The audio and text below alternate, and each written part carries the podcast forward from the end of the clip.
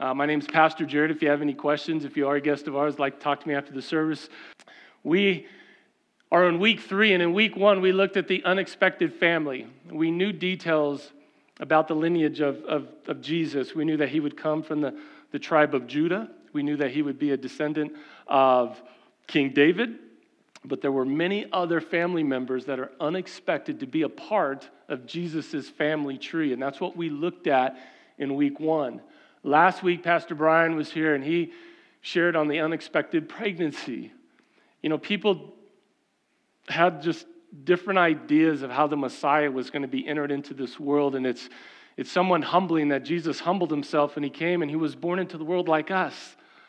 A little bit different because God conceived Mary and he, it needed to be that way because of the fallen nature of man. And last week we looked at the angel came to, to the Virgin Mary and, and explain God's plan to her. And I don't know how she did it. I mean, I don't know how anyone would, be able, would have been able to receive. At first, she was startled. And the angel said, Don't be afraid. But she, she responded with a, with a heart of humility and obedience to be a part of bringing the Messiah into the world. And a lot of people didn't realize that Jesus was going to be born into this world as an infant, as a baby, dependent upon his mom and his father's care. And so this week, we're kind of still in the unexpected, but today's message is actually going to bridge the gap from unexpected to expected today and also on Christmas Eve. Because what we're going to be looking at today is joy. And that word joy, I want to just start off, means a lot of different things to a lot of different people.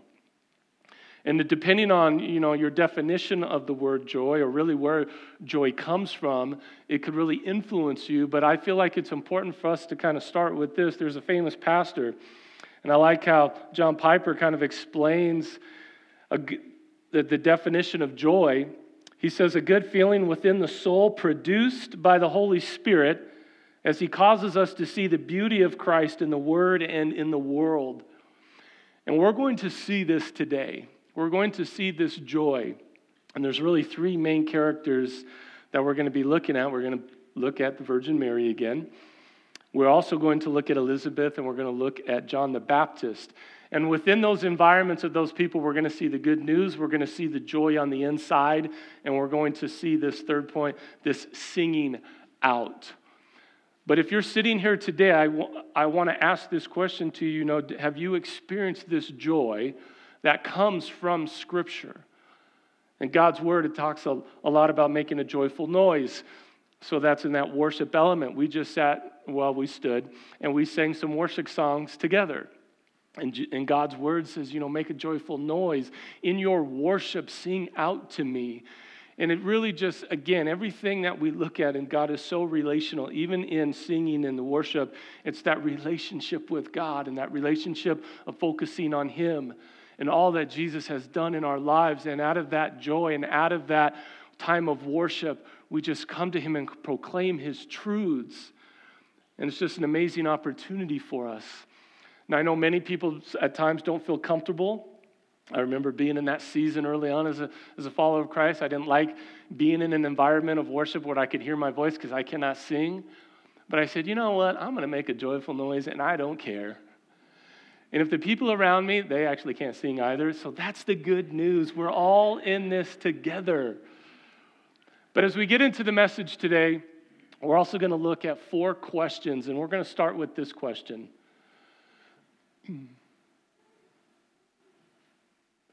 I seem to have lost control, Bruce. What excites you enough to pull you up off the couch? Now, ladies, this involves you too, because I know you could just be thinking about the men. You're like, I haven't been able to get them out of off the couch for years. So, but this is everybody. What excites you? Meaning, what is God doing and has done in your life that motivates you to a place where you want to share this information, that you want to get off the couch, that you want and you're excited to share about details about something that is happening in your life. Here's some examples of this. And I think most people can understand this. So, when people get engaged, when there's people who have been dating and they finally get to that place, and they're going to make that commitment to marriage, they want to share that. They want to share that information. And a lot of engagements happen around this time of year. And the reason why is this is the time of year that many families come together. And so they're able to, to share things and to be able to be excited together and celebrate what is happening in people's lives. Also, you'll see uh, you know, parents that are expecting. Again, it's all common in this time of year to, to share that, that news if it's happened within the recent you know, weeks or months and they become aware and families come together. It's just a great celebration. I've had the ability to be excited. I, you know, God blessed us with three boys, and each and every time I, I was excited to get on the phone. I was excited to be with friends and family and share that information. And then there's all kinds of things graduations and graduating from high school or college. That's a big achievement for that person in that season of life. And they want to share that. And there's all different kinds of things. But sadly enough, some of the things that don't make the list is our relationship with God. And we're going to kind of dig into that a little bit. But when's the last time you were able to share with somebody something about how what God has done in your life? Or the good news, the gospel message. A lot of times, if you do your research, Christians, for whatever reason, are hesitant about sharing about their faith or sharing about what God has done especially what he did on the cross or what he is doing. But we all run. If you look at Facebook, if you look at social media, we're sharing at a rate that we've never been able to really experience before, and there's so many things we share about. But what are the things that excite you in your relationship with God that you want to get up off the couch and you want to go share that? And so we're going to start with this good news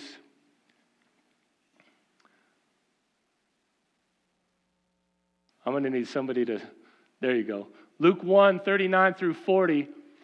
Again, this is Mary. So after she, she has just been given the message from Gabriel, the message from God, and it says, after that, a few days later, Mary hurried to the hill country of Judea, to the town where Zechariah lived. She entered the house and greeted Elizabeth. So we can see that Mary was motivated. She got this news from the angel. It turned into action. She wanted to go share that information. So after a couple days, she didn't have to tr- travel very far, but then she hurried. There's this, this sense of excitement that she wanted to share with Elizabeth. So, to understand the details of Elizabeth, we're going to go back to the earlier chapter, chapter one, and we're going to see when Elizabeth is kind of introduced. And so, here's what it says in Luke 1, verses, well, that's 11, not 111 through 13.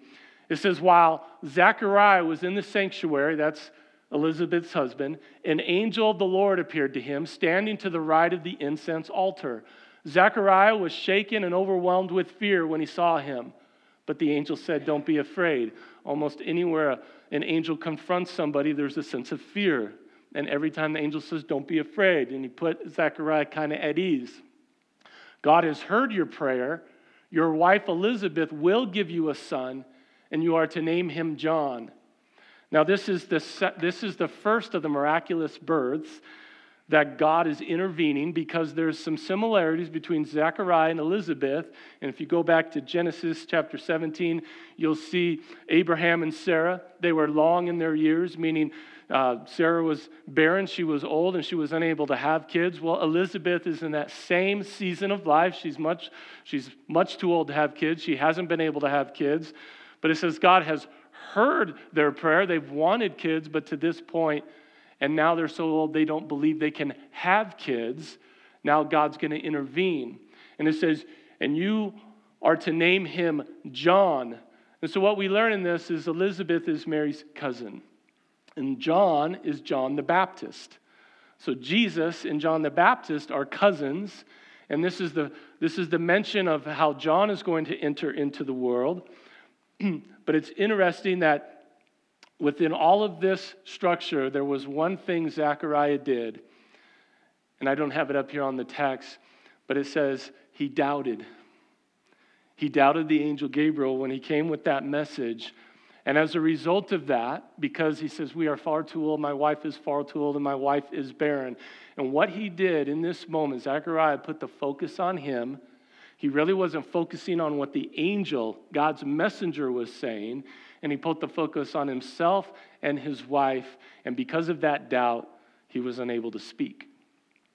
Now, just think about that. He's been waiting and waiting and waiting all the way until their older years to finally have a child. And now he cannot go home and verbally speak this message to his wife.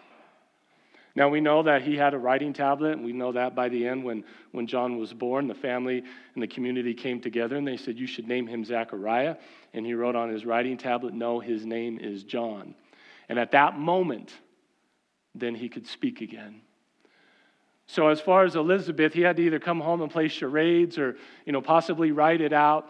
But I just it just breaks my heart in that sense that he wasn't verbally able to sit down and communicate how challenging that would have been, how excited they became, and soon, as soon as they saw God's plan being fulfilled, without the ability to really to verbalize to one another. But what a blessing that is. And so now we go back. We go back to Mary. So understanding who Elizabeth is and who John is. And if you could advance it to the next slide, please. This question who's in your good news inner circle? When we think about getting up off the couch, who are you going to go to? Who are you going to share this news with? For Mary, it's Elizabeth and John. Who is that for you? You know, over the years, I think about this, and there's been a lot of opportunity but I remember coming here to Utah, God, you know, brought us here. We didn't really know anyone. We don't have any family in the entire state until now after my son is my oldest son is married, so there is a sense of more family.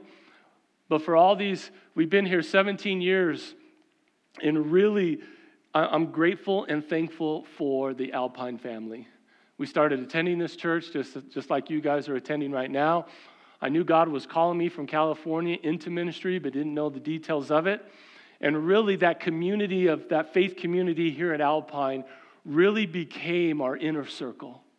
Because of what God was doing in my life, I couldn't believe that He was providing all this for every need and for every opportunity to lead me into ministry. And it was with Alpine Church, and the community of Alpine Church. And I got to experience and live that out. And so, for a and, and, and still, even today, there's just this amazing circle of family that we have unrelated but through Christ, we're all related as my brothers and sisters in Christ, and it has been incredible, incredible support. And I look back because I needed that support. Because I go back to some of my family members, and their response about me going into ministry wasn't all the response I was actually looking for. There was a lot of questions, there was a lot of doubt, and I get it. But it was my family here in Utah that supported me and really gave me that encouragement, that encouragement that I needed. I didn't need any help to be hesitant about what God was doing. And I love my Alpine family. So you might be thinking here that you haven't really gotten a whole lot of support from your family, you know, your related family, and maybe you have. But it comes in all different ways, that kind of support. But hopefully, what God is speaking to us here today is that we need that faith community. We need those people in our lives that are a part of our inner circle, that when we have news to share, whether it's the gospel, whether what God is doing in our lives, that we have those people in the inner circle. So let's take a close look at this now with Mary and Elizabeth. It says this in Luke 1 41 through 43. It says, At the sound of Mary's greeting, Elizabeth's child leaped within her, and Elizabeth was filled with the Holy Spirit. Elizabeth gave a glad cry and exclaimed to Mary, God has blessed you above all women, and your child is blessed. Why am I so honored that the mother of my Lord should visit me? Now, there's some good things happening here. We're going to look at three things in these three, in these three verses, and here's the first. Elizabeth is communicating, Your child is blessed. So, Mary at this time has not had the opportunity to share anything with Elizabeth. But Elizabeth already knows. And the reason she already knows, to the next slide, is because Elizabeth was filled with the Holy Spirit. Now, in Acts chapter 2, and this is 30 some odd years before this, in Acts chapter 2, it talks about when people come to faith and how the Holy Spirit dwells in us. It's at that moment when we put our faith and trust in Jesus, we have the right information and we understand what Jesus did on the cross, and He took our place and He gave His life for us. And when we believe in that message and we have a heart that says, I want to follow you, Jesus, the Bible right then says that's your faith moment. That's when the Holy Spirit is dwelt comes upon you and is inside of you that we have the power of God in us. Now before that time, God, because he's in control of all things, still had the ability through the Holy Spirit to dwell in people. And we see that, and sometimes it was a temporary dwelling. Um, John the Baptist, we're going to see that in just a minute. But here's what's important to understand that the Holy Spirit was in Elizabeth at the moment when she opened that door, and God revealed, must have revealed the details to her because she is the one that acknowledges her. She says, God has blessed you above all women, and your child is blessed. Why am I so honored that the mother of my Lord should visit me? She knows that Jesus is there in and with Mary. But it goes beyond that. It goes now to John the Baptist. At the sound of Mary's greeting, it says, Elizabeth, child within. John the Baptist leaped, leaped within or kicked, some translations. Man, that is an awesome gift. All three boys, I can remember at that time where there, there, there started to be that movement and that kicking. And I'd come to Paul, and you'd be able to, to feel that movement within her. I mean, it's just, it's just really amazing, women and it's an awesome gift how God allows us to be a part of bringing people into this world, but feeling that child. And here, in some translations, it says he leaped with joy. And so, not only does Elizabeth experience being, you know, filled with the Holy Spirit, now we see that John the Baptist, this infant inside Elizabeth, is also, because the next slide if you go back earlier in Luke, it's talking about John the Baptist. And it says, He will be filled with the Holy Spirit even before his birth. In the womb, he is going to be filled with the Holy Spirit. So, this Christmas story and how it's unfolding, maybe you've really never looked at this in detail, but it's clear that Mary was experiencing this joy. This joy that is produced by the Holy Spirit and Elizabeth was experiencing this joy. And John the Baptist within the womb is alive. He is a person and he is experiencing this joy. If you want to know about a verse that God is about pro life, it's right here because he's talking about details before a child is born. And there's many, many others, but this is a great defense for when you're talking about life and pro life, that God has it all planned out. And I know there are some difficult situations that people have to experience and deal with, but no one knows more than God. And God is miraculous, and He can work in any environment, in any hardship, in any detail. But we see now, at this place in the story, that Jesus is alive in Mary. John the Baptist is alive in Elizabeth. And it's because of the coming of Jesus that the Holy Spirit came and filled their hearts, and they're able to be filled with the joy that comes and produced by the Holy Spirit. So here's the next question How did it feel when you first met Jesus? This can mean a lot of different things for a lot of different people. But how did it feel? Do you remember? I know for some people it's hard. They, they're young, and I love this. They're, they're young, and their parents have been bringing them to church, and their, their parents have been talking to them, and kids' church has been pouring into them. And there's this just great connection of how the family of believers work together for families with children who come. And they really don't remember like that defining moment in their life where they really surrendered to Jesus, but over, over time they came to faith. I mean, I think that's an amazing gift. That is an amazing gift that parents can give to their children. That's Deuteronomy 6. That's really the, the call and the charge that God's word gives to parents. And maybe you're here and you're like, yeah, I don't actually remember the day. It was more of a progression. And that I came to understand who Jesus was, and I, I believed in it, and it was just a progression over time. But I was in my mid 20s, and let me just tell you, I was having a good day. I'll never forget that day. It was a good day. I was sitting in a service just like this, and I remember I needed something. I knew I was missing something in my life. And I used to say it like this I knew I was making a mess. And that's the sinful part because there's two things that are required that we have to have the understanding, the right information about what Jesus did for us. The first is we have to understand the truth about us that we're all sinners, we all fall short of the glory of God. And so when I say I was making a mess in my life, that's the sin. That's all the sin stuff that I was struggling with, dealing with. And I was sitting in a service, and a pastor led through that sinful. It's like, if you are here and you're struggling with sin, know that you can be forgiven. And it's like, okay, keep going. And it's by doing this, it's by putting your faith and trust believing in Jesus and trusting in Him for the forgiveness of your sins, that's how you're saved. It's not about doing, it's about believing. And I responded to that message, and it just made so much sense. That's what I was missing in life. I knew I was making a mess of my own life. I knew I was missing something, and I was searching. And I was going to church, and I was searching. I'm so grateful. I'm so grateful on that day that there was a message centered on the cross talking about salvation because that's what I was thirsting for. That's what I was looking for. And it sounded so easy and so simple. And I was just drawn to it. And I don't know your story.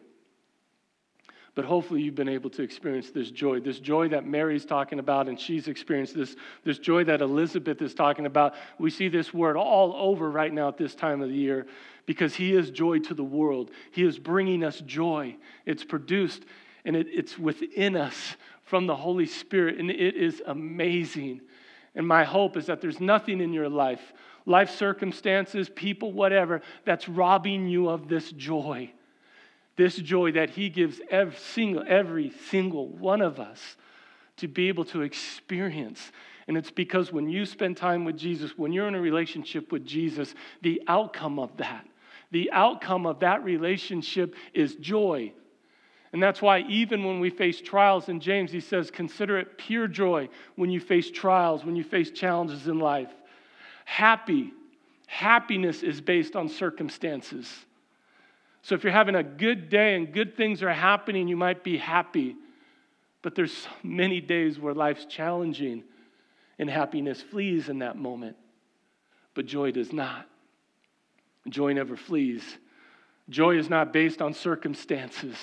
And that's the joy that Jesus has for each and every one of us. And my hope is that when you look at this, you're able to communicate, man, just like Pastor G said, I was having a good day. And I was overwhelmed with this joy, and I was forgiven of my sin, and this weight, this weight of darkness was lifted off my life.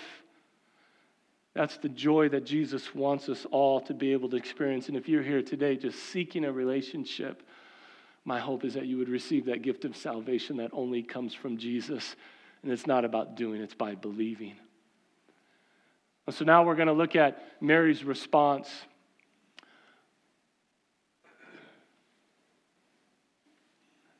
The singing out. It's called the Magnificat. And what it is, it's a poem slash song. And we're going to see that Mary comes to a place of worship in proclamation. She wants to worship God by this news that she is a part. At first, she was terrified, but now she's on board and she's an obedient, humble servant for God now. And she transitions into this place of worship because when we experience this joy, it should move us in a direction to action. And it moves us, and what Mary's showing us here today, it moves us to worship and proclaiming the truths about God we're going to go through this. It's three slides. It says this Mary responded, Oh, my soul praises the Lord. How my spirit rejoices in God, my Savior. For he took notice of his lowly servant girl. And from now on, all generations will call me blessed. For the mighty one is holy, and he has done great things for me. And we continue. He shows mercy from generation to generation to all who fear him. His mighty arm has done tremendous things. He has scattered the proud and haughty ones. He has brought down princes from their thrones and exalted the humble. He has filled the hungry with good things and sent the rich away with empty hands. He has helped his servant Israel and remembered to be merciful, for he made this promise to our ancestors, to Abraham, and to his children forever. When you go back, I encourage you to go back and read this. What Mary's quoting is so much of the Old Testament quotes here. But I love it because, again, she has this humility about herself. And really, she starts off and she's just praising God. I praise you, God. I praise you that you took notice of me. And it's again, she, she recognizes that she calls him my Savior, that Jesus in her womb, she is raising, she is pregnant with her Savior, the one who is going to save her because she needed to be saved. And she responds by calling him, the baby infant within her, that is my Savior, because I need to be saved from my sins. And then she goes on, and if you go back, you'll see the word he. He took notice. He did. He did. He brought. He promised. It's all about God. It's all about God. And my hope is that we would have this as we are wrapping up this message here today, thinking about this joy that comes from Jesus, that we would have hearts that say, I want to go to a place of worship and proclaiming your truths, God.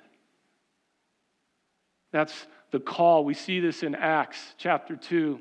As soon as the Holy Spirit comes upon them, they prayed for boldness because now Jesus has ascended into heaven, and now it's their responsibility to go out into the world and proclaim, God's truth. And I think for us, we need to be a church that is also praying for boldness and to have this be a reminder to us that it is our responsibility yes, to receive God's joy, which is a blessing from Him, but to respond in a place that leads to action, which is to come to worship God and proclaim His truths to those who need to hear it. So here's the last question. The last question I'm going to leave you with today is who's going to hear your song this Christmas Eve? Last week, Brian said, pick up three of these, or maybe it was the week before. Pastor Dean was here. I can't recall. Who's God put on your heart that you need to drop this invite card into the hands of because they need to hear your song, what God is doing in your life? You know, if you're like, well, I'm not quite sure what to say, well, just say how God is working in your life, how He's blessed you. You know, I think for many of us, there's a lot of things that we can come up with with family, jobs, career. I mean, we are in the wealthiest country in the world, per se, and He's given us so much. God has given us so much. Start there. And then talk about what God has done on the cross. He saved me. I didn't deserve it, but He came and He gave His life for me. I'm a nobody. But God loves nobodies. Thank God for that. And He uses average people. And so if you're average, good. That's what God wants. He wants to use average people. My hope is that you'd take this invite card, think about it, and then go and proclaim God's truth to that individual. That God wants to use you in the process of drawing that person closer to Him. The good news is God does all the saving, He does all the heavy lifting. He just wants to use you as the invite. And so I pray that we'd be invitational. Let's pray together.